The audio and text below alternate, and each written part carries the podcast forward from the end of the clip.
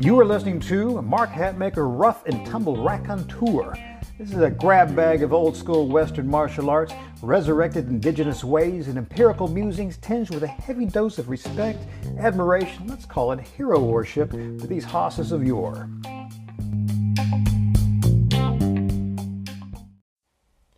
Crew, this is Mark Hatmaker coming to you from the Comancheria, just back from California where we shot some videos. How many? Well, a dozen. What are they on? Yeah, details to come later, and uh, there's more videos in the pipeline. So, uh, lots of fun stuff coming. But today's topic, let's talk about vacuum tactics. Now, this is how to clean your house. Uh, stay with me, it is combat related.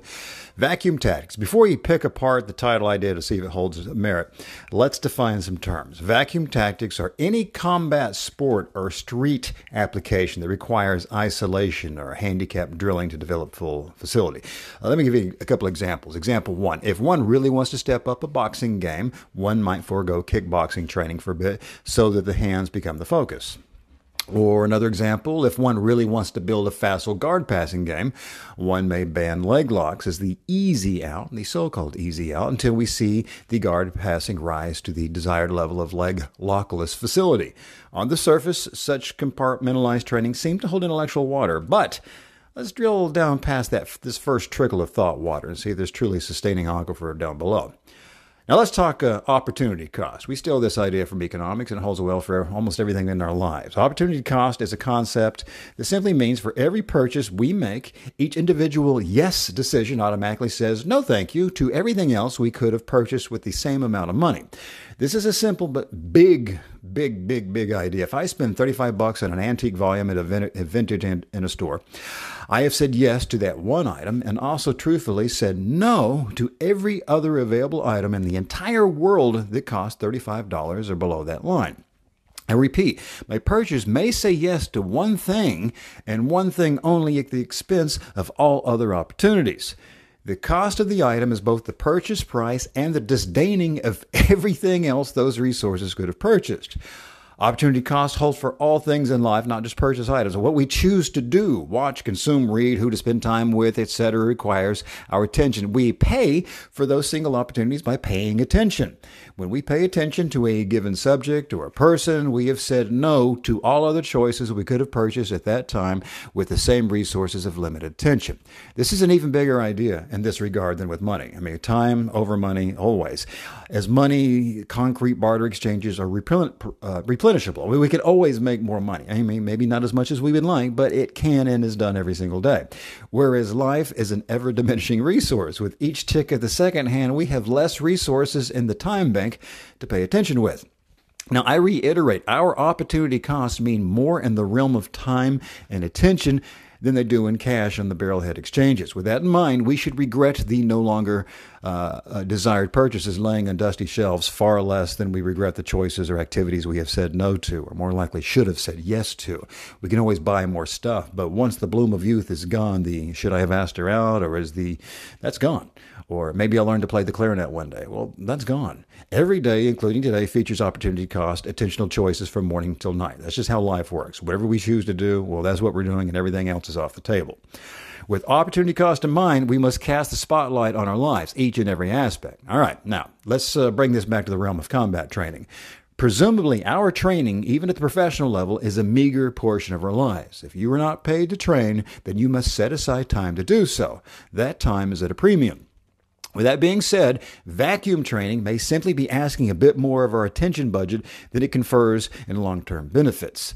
Time being fleeting and limited, we are wise to build expertise and facility in high yield time investments. This doesn't hold uh, just doesn't hold for combat sports, but all athletic endeavors. I mean, wise strength coach uh, Christian Thibaudeau calls training that is chock full of exercises, redundancies, and mindless sets. He calls it majoring in the minors. In his domains of strength training, uh, strength is built via well proven broad based movements that get to the heart of the matter. Or in other words, we have less need of 30 exercises to get swole pecs when a heavy bench will do the trick. The other 29 exercises merely contribute to energy depletion and claim resources that could have been devoted to the rock solid go to. Now, specificity does not equal broad based utility. Opportunity cost may al- allow us to see there's a possible hole in the vacuum tactics idea, but it's not enough to dispense with it altogether. There is indeed some wisdom in the occasional hamstringing or handicapping of training to bring a particular tactic or attribute into sharper focus. But a concerted task saturation, or also known as tunneling, may not lead to the stellar results desired. Now, let me give you an anecdote and then an observation from a legend. First, let's talk about the anecdote. The following is a story I have encountered many, many, many a time in one variation or another. A grappler enters a new grappling academy and has little facility with the back game, that is the guard game, but thanks to a catch or sambo background, is quite a leg locker. In the free roll, they tap many a, a superior player, well, a superior JJ player, with the tools they have. This individual is then approached post rolling and then advised, Hey, I didn't see you try to pass the guard once. Why don't you restrict yourself for a while and skip leg locks so you can learn to pass purely? Once you, uh, once you can, you'll always have your leg locks. Now, at first blush, a reasonable request uh, when you hear that, but a second thought leads to wait, wait, wait a minute. You, you mean uh, th- this works for me, the leg locks right out of the gate, and you want me to perfect what seems to be a second tier tactic so that I can be better at that game? And I was already kind of smoking it to begin with? That same vacuum suggestion means that this hypothetical fighter would no longer devote time and energy to perfecting and further developing what seemingly was already uh, providing the edge. In other words, if the leg lock's already working out of the gate, looks like we would spend time uh, further refining that game as opposed to going off to something that uh, you didn't need.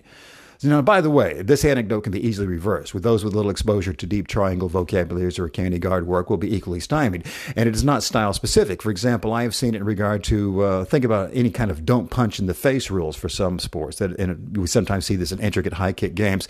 Uh, this is so that the high kicks can blossom in this. The no face punches edict was mandated uh, after a simple stop jab that was being used exclusively to stymie the intricate kick game. You often have to say, hey, let's not do that. In other words, that's a vacuum tactic so we can can make this other thing come up. Vacuums really means we're trying to make something blossom that doesn't exist in reality if we don't have that vacuum mandate in there. Our moral here is not styles, but demonstrable and sooner manifesting utility. Again, time is at a premium. Now let's talk about our observation from legend. This is Carlson Gracie. Quote, punch a jiu-jitsu black belt in the face and he becomes a brown belt. Punch him twice, he becomes a blue belt, unquote. And so on and so forth. This comes from a man who had deep knowledge and a love for the jiu-jitsu game. Again, our lesson is not one of styles, it is one of utility. Mr. Gracie's observation is dead on for our lesson. Any style, jiu-jitsu, boxing, wrestling, Muay Thai, extreme kangaroo kung fu, is likely dependent on some rule set or strategic dogma that curtails it in some sense. All styles likely have a merit to them in the athletic attributes aspect. That's what makes them a sport, not necessarily a, a full full on scrum or fight. All styles likely have demerits in the vacuum tactics aspect. Wise fighters with an eye on utility cost evaluate what works and what doesn't. Even wiser fighters also ask what works well in the quickest amount of time. The highest order of wisdom asks an additional question. You don't merely want to know what is effective within the style itself. We should be revising according to what we may likely face inside the style or out. We desire transferable utility. Mr. Gracie was not saying that we should give up jujitsu and become one trick ground and pounders. He was implying that a jujitsu game that could alter and deal with that punch and continue and still uh, dominate in the face of that craft uh, would make a better jujitsu player. The boxer who is prepared for the leg kick is the better boxer. The kickboxer who can smell the takedown coming is the better kickboxer. The street combatives adherent who knows what knee down work is adds more odds to the survival lottery. Training in a vacuum prepares one for the vacuum endeavor and nothing else that exists in the vibrant atmosphere outside of that airless environment. So, with uh, time at a premium, uh, training at a premium, it's always best to you know put most of your dollar into maximum returns. At least that's the way I see things. Well, that's it for today, crew. I hope you enjoyed that. Uh, like, share, subscribe, support the podcast, and all that noise. you, you know what to do.